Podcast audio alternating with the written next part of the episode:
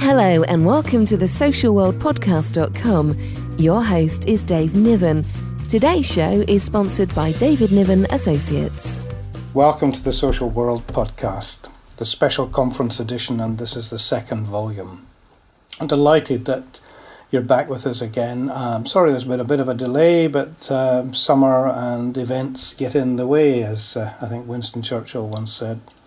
So here we go today, and what I'm going to do is let you hear the uh, audio that I recorded on John Devaney, who's the Director of Social Work Education at Queen's University Belfast, and his colleague John Carpenter, who's Professor of Social Work at the School for Policy Studies at the University of Bristol. Now, the two of them made a keynote speech at the Joint Social Work Education Conference called Making Social Work Count. Now, their introduction was saying, How confident are you in interpreting quantitative research studies and presenting research findings in your lectures? Do your students understand how to use numbers and appreciate basic statistical analysis? But the, the point really is that if social workers are to engage effectively with research, they need to be able to understand and critique quantitative research findings. For social work as a profession to influence policy and practice, we must produce researchers confident in using quantitative as well as qualitative approaches. So that's John and John, John Devaney, John Carpenter. And then I'm going to play you uh, a, a, recording, a, an interview that I did with uh, Daryl Dugdale. Now, Daryl's workshop had a, a, a, very intriguing kind of title, was Leaky Masculinities the challenges of undertaking social work research with risky men. So, um, with, between the two of them, I think we've got quite a good podcast today. Now, Daryl was talking about a reflexive analysis of constructionist practices, looking at the methodological challenges and ethical dilemmas, understanding qualitative research with risky men. So, a little bit of a counterpoint there with the two Johns. And uh, so I suppose without any further ado, and remember you can listen to this on iTunes, Stitcher, Podfeed, the Social World podcast website itself. Um, so welcome to the second, and there'll be a third out very soon. So let's listen to the two Johns first. Here you go. Okay, I've got John Devaney and John Carpenter with me today, uh, who have just given the final keynote address of uh, the Joint Social Work Education Conference. Welcome to both of you. Thank you. Now, John Devaney is the Director of Social Work Education at Queen's University Belfast, and John. John Carpenter, after that noise, this is a real conference, you see, and John Carpenter is the Professor of Social Work at the University of Bristol. And they've both been presenting a paper today, or presenting a keynote, on um, quantitative research in social work and um, what they think possibly is the dearth of it and maybe the need for more. So, John Carpenter, first, would you like to just say a little bit about what your presentation was and how you came to that, that, that idea? Yes, the name, the name of the uh, presentation was Making Social Work Count, and that's also the name of a project that was funded by government, the Economic and Social Research Council, uh, who've been very concerned about um, the development of skills uh, across the whole of the social sciences. And we think that social work is a particular part of social science where social workers, as practitioners and as social scientists, need to understand how to use numbers in their daily practice. So it's partly about uh, encouraging people to develop quantitative research, but it's also about, and this is the place where we start, people feeling confident in being able to assess quantitative research and to use it, uh, see how they can use it in their practice. Okay, thanks. John Devaney, do you want to add something? What we've tried to do, David, is to develop a suite of teaching materials that can be used in any qualifying social work program for social work educators to engage students in seeing both the relevance and usefulness of understanding numbers and how that informs their understanding of some of the very complex social issues that service users face in their lives and about what particular interventions might be most helpful in different situations uh, for individuals and communities. And I think what we're trying to do is to try and ensure the materials are engaging so that if individual students are reluctant about engaging with numbers and maybe not had a very good experience of maths at school, that they sort of get over that hurdle quite early on because they see the direct relevance to their practice, whether it's picking up a research article and being able to make sense of it, or whether it is about being able to go along to a meeting and engage in a discussion with other professionals about some of the challenging issues that service users face in their lives and what's the most appropriate and helpful way to respond. Hmm. Before we get any further, I think we'll do this once now and then once at the end as well, is actually tell people where they can find it because I know you said it was open to everybody to have a look at. But just to remind people, this, this all started originally with about three core universities, then five core universities, and now you've got a second tranche, haven't you, of very many other universities that joined in. Who, who, what are the original three and five, if you could just mention? The three original universities that developed the material and then piloted the material was University of Bath, the University of Bedfordshire, and Queen's University in Belfast. And we were supported in developing the materials by Cardiff University, because they were able to uh, do some training and preparation for staff in the universities and also the University of Bristol uh, and John's uh, significant contribution to the project. Has been to evaluate both whether the learning that students have been provided with has actually made a difference to their understanding and their confidence about, about using so let, numbers. Let's tell people firstly where they can find it, and then I want to ask you about the teaching materials. But I mean, it, it's a it's Bedford University address, isn't it? That's right. They from, type yeah? into Google or any other search engine um, the University of Bedfordshire, making social work count. They should be brought to the website um, and be able to find the materials there. And they're openly available for anybody to have access that, to. I was really impressed by that. I mean, all, all your work is there for anybody to use. I mean, this is this is how it should be, I think. But yes, I, I yes. Mean, that's right. It's been, the research, as John says, has been funded by government through the Economic and Social Research Council. So, so it is about sort of facilitating others to benefit from sort of the work that we have done and to take it on to the next level. Yeah. Right. Well, before we get to the next level, which is one I want to ask you about what's next in this, but do you want to say just a little bit about the content of the teaching materials? Certainly, the teaching materials are primarily 10 teaching inputs that go from a very basic introduction to why are numbers important in everyday life, through to why are numbers important in social work practice, through to then sort of teaching students about sort of some of the foundational elements of research generally and quantitative research in particular, about samples, about um, uh, how we go about looking at sort of who should be researched and the research questions that are posed, through to the final sessions, which are then looking at specific statistical concepts and helping students to understand some core statistical concepts that will help them pick up a research paper and be able to engage with it. How, I mean, how long has this been actually, if you like, out now in terms of actually looking at how it's being put into practice or how people are actually uh, engaging with it? Well, it's really uh, two years now. Yes, so we're, we're coming to the end of the, um, the three-year uh, period. Uh, but the project, as far as we're concerned, hasn't finished in the sense that we're wanting to encourage more universities, uh, both in this country and indeed overseas for that matter, to use the materials. And uh, we'll be following, supporting, um, you know, over the next um, you know, few years, we hope. Um, stimulated partly by the idea that these other places might want to participate in evaluating the materials so that we can learn as a, as a community of knowledge, as uh, John said um, earlier. Uh, people sharing about how to use this, and we know that in many other countries they've got very similar kinds of issues. Um, and we're confident that um, people with a similar kind of um, educational background to students in this country will pick it up very easily.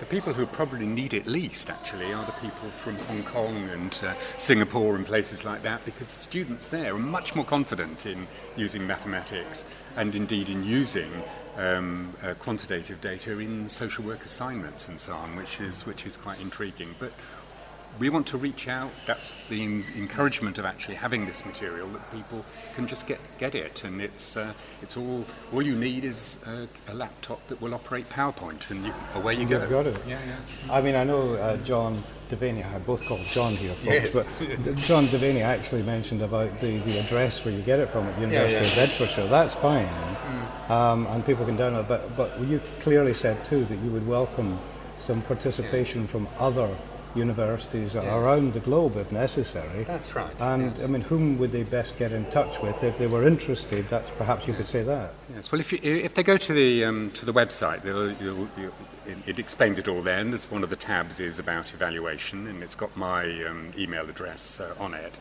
Uh, questionnaires can be completed, as John has done actually with his students, can be ple- completed online using. Uh, uh, you know, online survey tools, and that will then just um, collect the data, um, which can then be, um, you know, analysed and passed around and so on. That's the best way to do it. Um, we're going to be developing some of those uh, evaluation materials so that it actually is perhaps more sensitive to some of the things that students are learning and what the issues are for them. We've got a parallel um, set of uh, tools actually for staff so that they can self-test in terms of their confidence and their skills in, in presenting this too. And that's all available on the same site. Yeah. Yes, Okay. yes. Well, that, that, those, that bit isn't at the moment, but it will be very shortly. We just need to tweak it a little bit, but uh, soon it will be. Well, if that's under, I mean, under development, fine. I mean, I was going to ask you anyway about the next phase to this work. I mean, how do you picture it at the moment? The next phase. There's probably a couple of elements of the next phase, David. Firstly, we're keen for additional universities to come on board. Second phase would be the um, we're in the process of writing up the teaching materials into a textbook to support uh, students learning on their courses. And the third phase is trying to think about what next, because some students are ripe and keen to develop their expertise further. Um, so, whilst it may not be suitable for everybody to learn much more advanced statistical concepts, there will be some students who are both able to and very keen to learn more advanced statistical concepts. And that's good both for us as a profession, whether or not people move into practice or later on go on to complete some research themselves. Well, look, you're both very well established and very experienced educators who've been involved with social work for quite a long time. I mean, so if I could just ask you a couple of final questions each, a bit of, on the broader landscape hmm. of social work, if you didn't mind.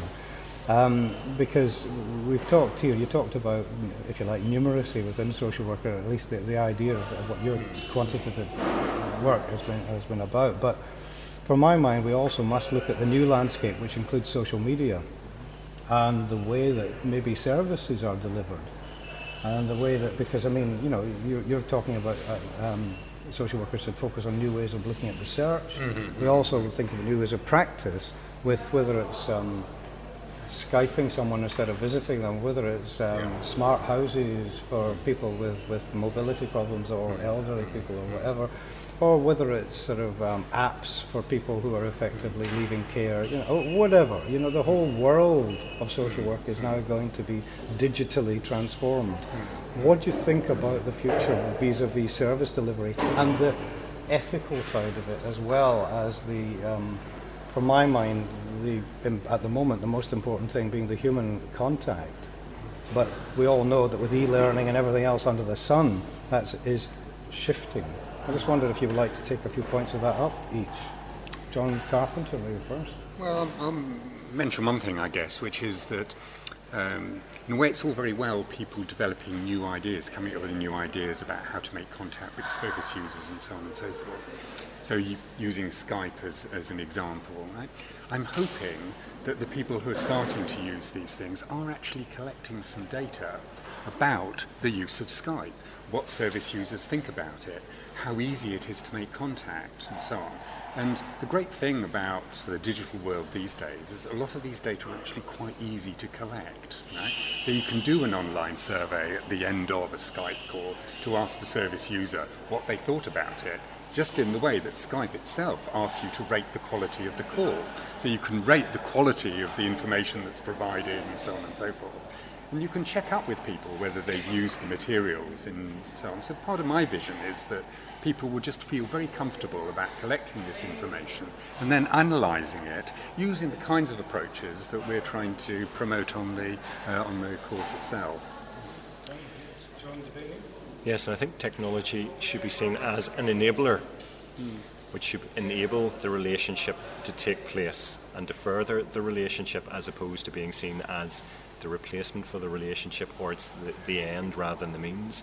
Um, I have a doctoral student who's currently looking at the online support that parents access through all these different parenting websites and how parents understand the type of support that they're looking for, what they're receiving, and how the staff who are responsible for providing advice or moderating website chat rooms deal with issues that might arise because there's a safeguarding concern pops up and that actually how does that affect the nature of the, the relationship mm, between mm, parents engaging mm. with a website where they're going to communities of support mm-hmm. but at the same time that doesn't uh, remove the responsibility of others mm-hmm. whether staff or other participants from being mindful that if somebody is experiencing difficulties or expressing certain views or thoughts, that that may trigger off a, a different type of response that's required.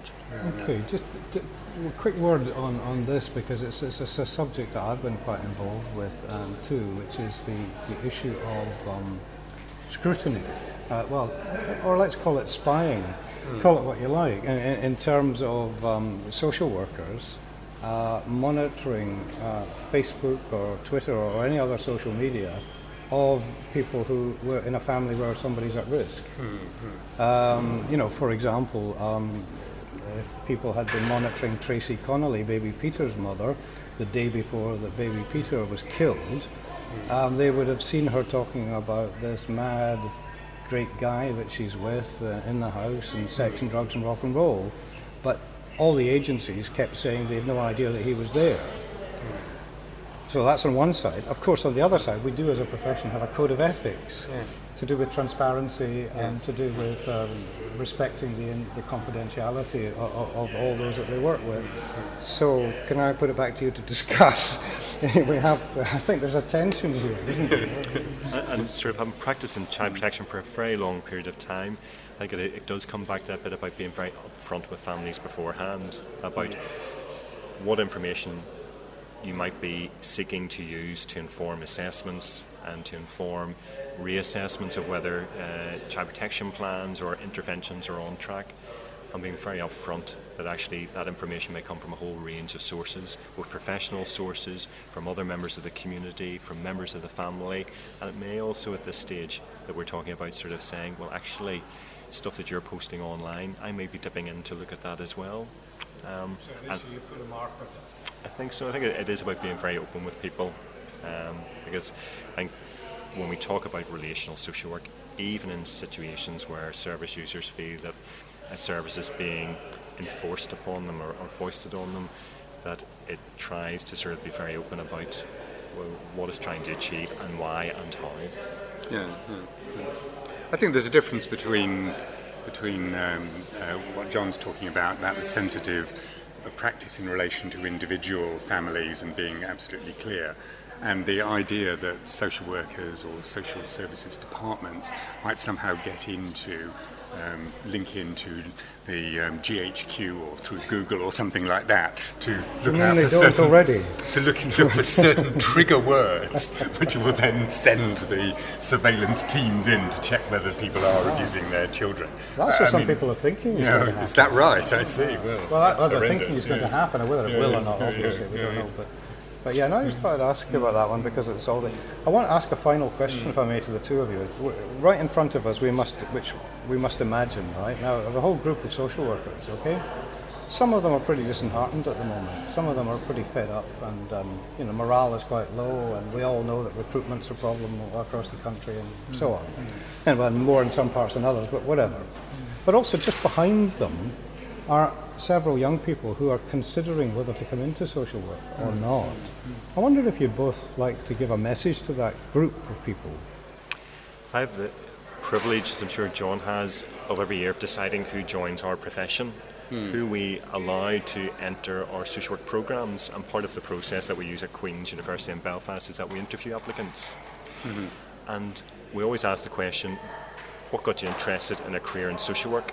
And for many of the applicants, whether they're successful or unsuccessful in getting onto the program, it's been because of their personal experiences. Mm-hmm. It may have been that they were in direct receipt of services themselves and had a very inspirational social worker. Mm-hmm. who really allowed them to do things that otherwise mightn't have been possible, or they had a relative who was having a crisis and they saw how the social work, an individual social worker in the social work service was able to actually turn things around and to make things happen uh, that at a time when they were in crisis to help them feel less out of control. Uh, and that's very reassuring to feel that, in spite of sometimes the very negative media headlines or the misrepresentation of some aspects of what social workers uh, do, that actually those who receive social work services overwhelmingly feel that it's been respectful, that it's been helpful, and that it has made a positive difference, even if sometimes they find it difficult to fully agree with all of the actions of social worker in certain so aspects. I think so. It's about people who are wanting to show openness and transparency with those that they're working with, show high degrees of empathy, but also are willing to sort of look for um, what other information might inform how they should practice, whether it's from research, whether it's from solid assessments, but people who are open to sort of uh, uh, additional ways of thinking. Just before we come to John Carpenter, can I just ask you one question because it's always fascinating me. In interviewing people for the course or for, to come onto the courses, um, does that tend to somehow mimic the uh, interviews for work positions when they leave university? Because, in my judgment, it's still today almost 99% competency based, the interview. And I've yet to hear any interview actually say to somebody, Do you like children? You know, within the interview process to actually drill down, because to my mind, that's so fundamental. Yet we're talking, you know, a police check, 99% competency, and a couple of references when you're not going to give your enemy as a referee, are you? So, I mean, that is still always something in the back of my mind is how we actually select and of course, you're very much involved in that. Do you want to say something about that? Well, yes, certainly. Um, uh, the, the, model that we that we've been using for the last few years um, is is actually much more elaborate than good, what you good. just described. okay, so, um, so, for example, um, when they when they come they come to the university for the day, um, one of the first things that they engage in after they have their sort of introduction to the program and answer any questions is a task where they have to look at a video of um, social work practice. Um, real life one was actually on the uh, on the BBC and shot in Bristol, so it's very local. And uh, as a group, they are invited to just go ahead and discuss what they saw there, right? And that's very revealing in terms of the sensitivity with which they uh, approach what's going on, how they perceive the role of the social worker, and so on. But actually, the other thing, of course, it reveals is the extent to which they're able to listen to other people in the group, to facilitate other people's comments and ideas and so on. Following that, they then have to write an analytical account, reflective account of actually the, that group process itself. Right? So we get lots of very good ideas before they actually have the formal interview about whether they can be sensitive to each other, to other people, whether they've got good ideas about what social workers do, and so on and actually write about it. So that's the first bit. And then in the interview itself, yes, we do ask um, uh, some things like, you know, well, what books have you read about social workers uh, recently? So if they've read John Devaney's book, then clearly they um, we give them a plus mark on on that and so on. Yeah, good. um, uh, uh, but uh, so it's partly you know the preparation that they've given, but we also challenge them to talk about what it means in terms the, you know, their understanding of the social work role and how that relates to a commitment to the promotion of social justice and social work values. And those are absolutely central to it.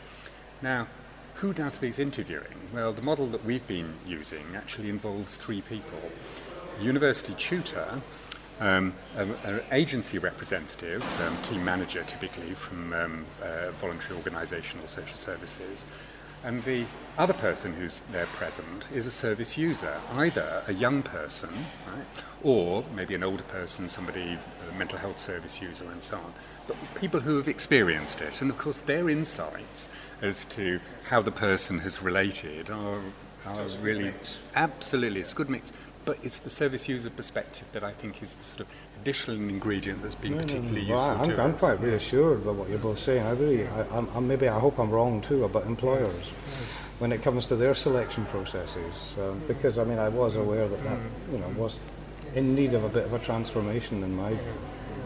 And I think, and I think there is sort of a discussion going on about how do we sort of look at the different processes that are used in different universities and try and select out the elements that are likely to ensure that those who have the opportunity to come on to courses are at a place in their lives where they're going to take full advantage of hmm. that educational opportunity that provides them with the springboard then to move into practice later on. Hmm. Thirty seconds each. Message to the world. Well, I wanted to come back, if I may, first to the question you asked a few minutes ago about, um, you know, social Talking to the social workers, that's what I was Yeah. oh, trying ah, right, to come back to. Yes. Well, again, evidence-based. You know, the uh, we we often shoot ourselves in the foot about about these things. We give out messages about the problems in our profession and so on. Uh, one of the things that I and colleagues did recently was to study um, newly qualified social workers engaging in a particular program of support in their first years following um, uh, employment in England. Okay? And we have data on something like 3,000 um, of these people uh, through, the, through the process.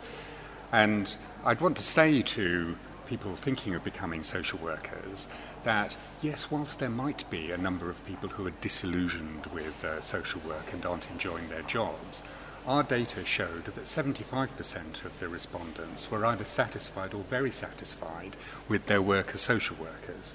There were some aspects of their work that they were less satisfied with, of which the most significant one, by miles, was public respect, or rather lack of public respect for the job that they do.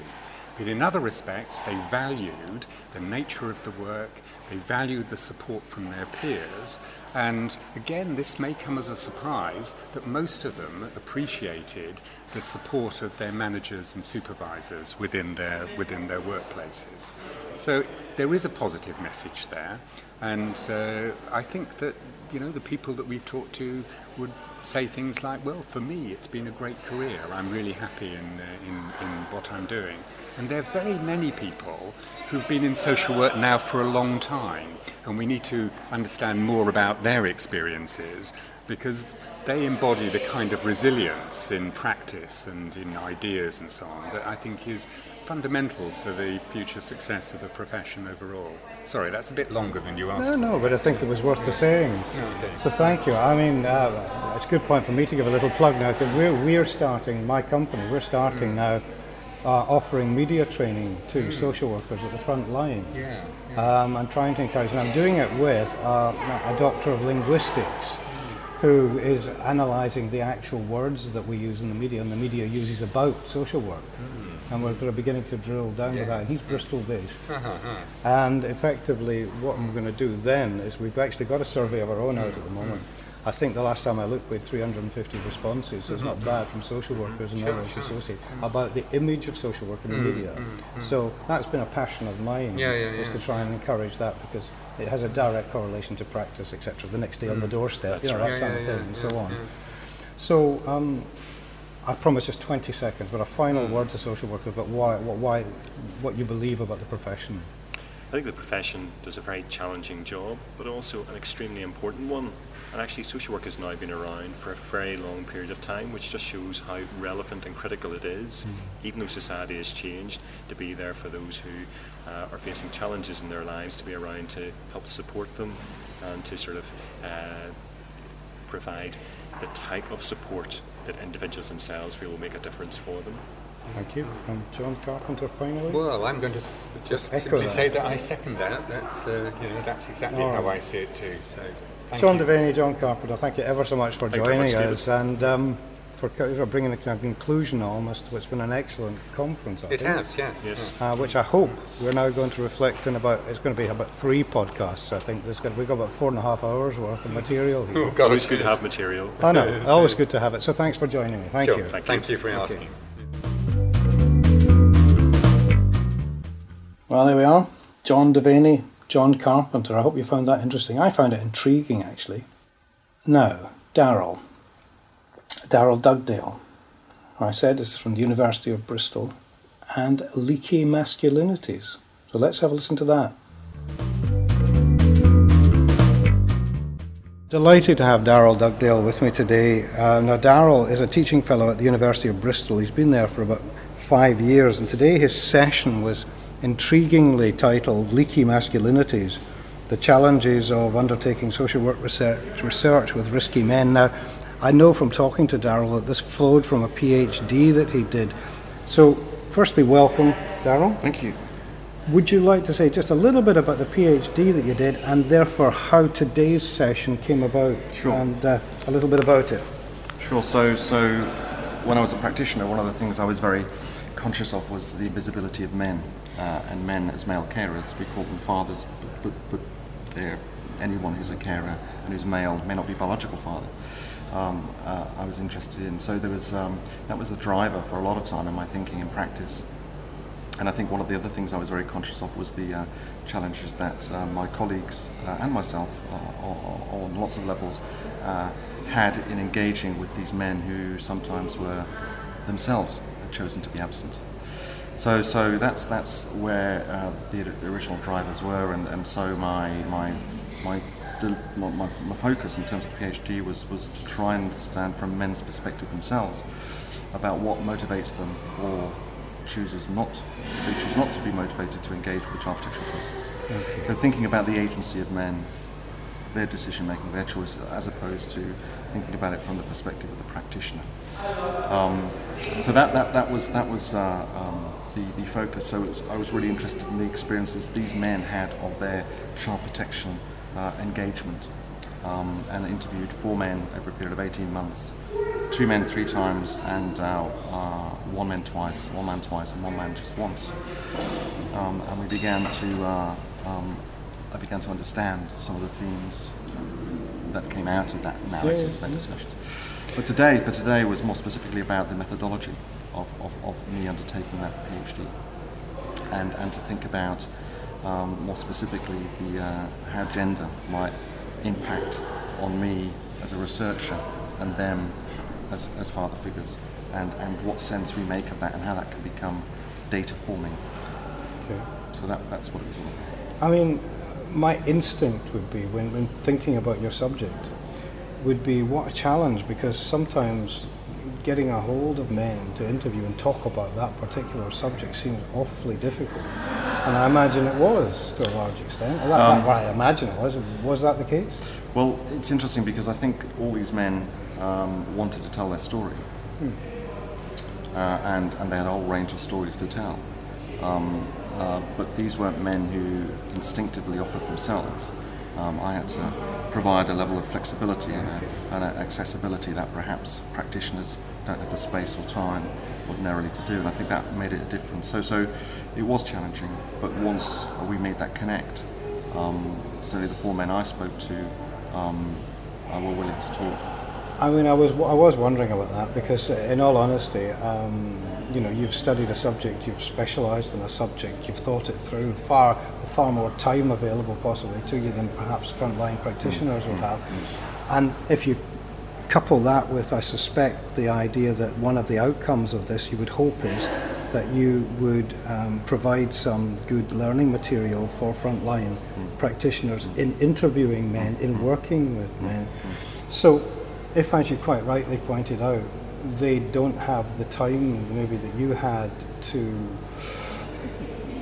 to, cement that engagement, or however you want to put it. I mean, have you any first sort of thoughts about how you you could help frontline practitioners in the shorter space of time they have engage well? Well, there are three elements to that.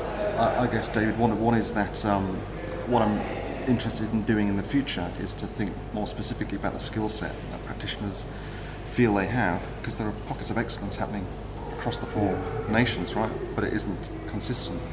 So I'd like to do some more thinking and some more research with practitioners about the deficits they see, the strategies they might engage with, where the gaps may be, and what we could do in terms of research to develop that side of, of things. There's, there is literature around, and, and, people at this conference have written about practitioners' engagement with men, and, and, and I do deliver a training course on working with men, which I've delivered to safeguarding boards around the Four Nations too. So, and, and there are exercises that allow social workers in a day to begin to unpick and reflect and engage with some of the complexities of that of that process.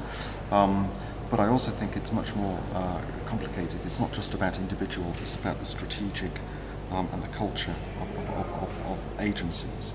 Uh, so, for example, if you don't have uh, uh, an opportunity to reflect on gender in supervision, then gender isn't something you are consciously engaged with. So, these sorts of things I think are important. It's not just about individual practitioners, it's about how agencies strategically engage with gender.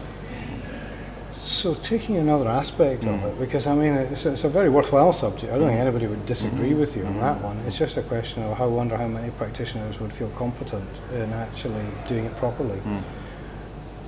One of the things would be interviewing skills, mm. and um, you know, I mean, my my company we run a, a, course on questioning skills for professionals, but that's based on the kind of the five levels of police interview techniques. Mm-hmm.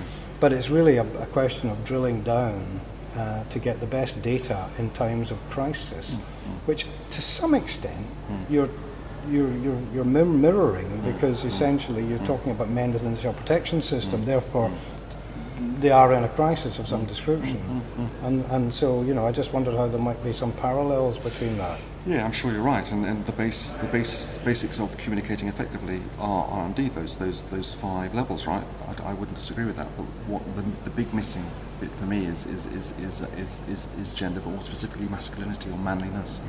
And I don't think um, you can have all the communication skills in the world, but if you don't have a sense of how men might perform around self, and masculinity is one of those elements, I argue, um, then I think uh, that, that there are more challenges for you. So if you're able to fuse those things together, mm. an understanding of what manliness is, how men understand self or masculinity theory, and you couple that with skills and you engage and develop and develop every period of time, I think those sorts of things might be helpful for practitioners. Mm-hmm. What about the, the numbers? When you mentioned that, that it was four men you particularly mm. focused on in this, and, and I, obviously, guessing um, you would have preferred some more if you could. I don't know, depending on what time you had available. Mm. But do you think that was enough of a, a number to to reflect um, what you were looking for? Well, so I think I think this this is a, sort of discussion about methods and validity and all that yeah. sort of reliability of, of, of experience is important yeah, too. Yeah, I yeah exactly. So I think um, I'm what I'm very clearly not saying is my four men have all the answers or the themes I've identified are the answers to. But what I what I hope to have done is is, uh, is enhance the sort of uh, literature and the thinking and the debates that exist, and let's take that forward. Okay. Um, and I think four men were enough using the uh, the approaches I did for us to draw out some key themes for us to continue to, to develop our, our practice and our thinking about. Okay. Well, look, as a sort of final thing, because I, don't, I want people to be able to, to, to key into what you've done, are there papers you've got, or website, or research, or book literature, or, or anything that would allow people to see your work in a bit more depth that you could mention on air now and, you know, people can look up? Well, there's, there's a, a, couple of articles I'm in the process of writing, so hopefully in the next six, seven, eight months they'll be out there. Okay. One about the methodology about le- leaky masculinities, and one about um, the themes um, yeah. um, from from the uh, PhD. I've also written something and seen and heard, which some people might might know about, um, uh, about the process of, of uh, uh delivering a training course um, around masculinity in men and child protection and some of the challenges of that. So that's available um, but hopefully some stuff coming out soon. And you also do a training course, as you said, yeah, yeah, uh, yeah. On, on the subject. Indeed. And presumably you're available from all good bookshops. Indeed, indeed, indeed, always available.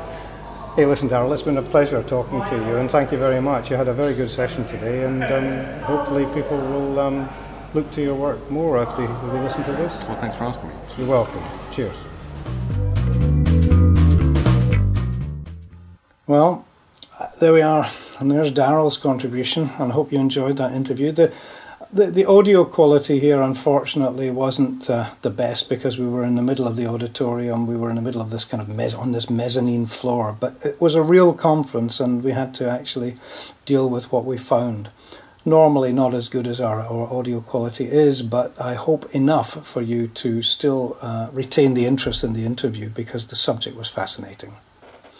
So thanks ever so much again. The third of these special conference podcasts will be out very soon. Thanks for listening.